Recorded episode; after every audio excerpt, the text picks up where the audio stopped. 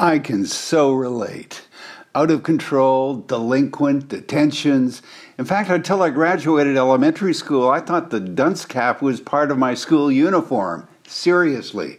In hindsight, fondly recall now, as I can plainly see exactly what was the matter with me. Class disturber, clown, rebel without a clue of what next trouble to get into. I, I only wish they had child psychologists back in the day. They, they would have made me go directly to the nurse's office, lie down in my little Linus blanket, a graduation gift from kindergarten, and, and tell them my whole life story, according to me.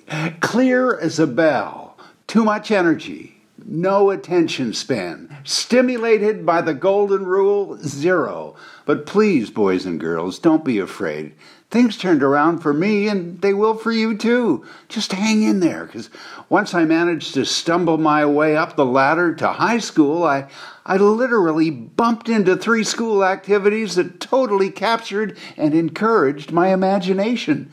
In no particular order, they live with me still sports, theater, and literature. So ask not for whom the school bell tolls, it tolls for thee.